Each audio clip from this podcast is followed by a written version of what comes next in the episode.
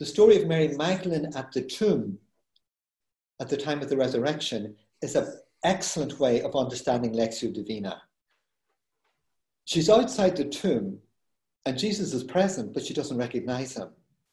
And she's crying, she's weeping. Still weeping, she bends her head and she goes into the tomb. And then she comes back out again of the tomb and she's facing Jesus and she doesn't recognize him. And he says, Why are you weeping? So what does he what does he what does he focus on? Okay, what's going on for you? What's going on inside of you?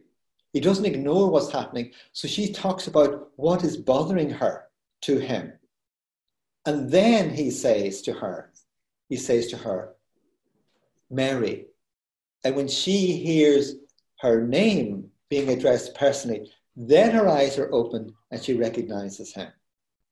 In that, we have the whole journey of Lectio Divina, where we're trying to approach God, get near to God, hear God speaking to us. But what's going on inside of us quite often can be blocking us from being present to God.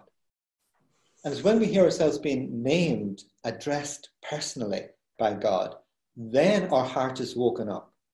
And then we're at that position, which is the goal of Lectio Divina, to rest with the beloved in contemplation, to delight in the presence of God who is present to us. And the same thing happens in the Emmaus story. They're going in the opposite direction away from Jerusalem. Jesus journeys with them away from Jerusalem and he begins a conversation with them. And he says, Well, what's the matter? They said, We had hoped. So they were disappointed.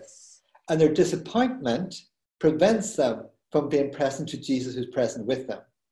So they talk about why they're disappointed, and then Jesus takes them to the scripture. This is the Lectio Divina. So you take your human experience and you go back to scripture, and you now look at your human experience in the light of scripture, and it's transformed.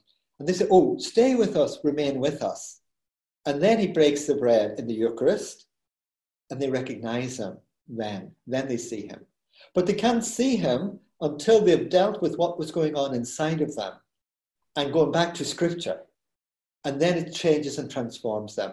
Then they are present to him and they see that he's always been present, but they didn't recognize.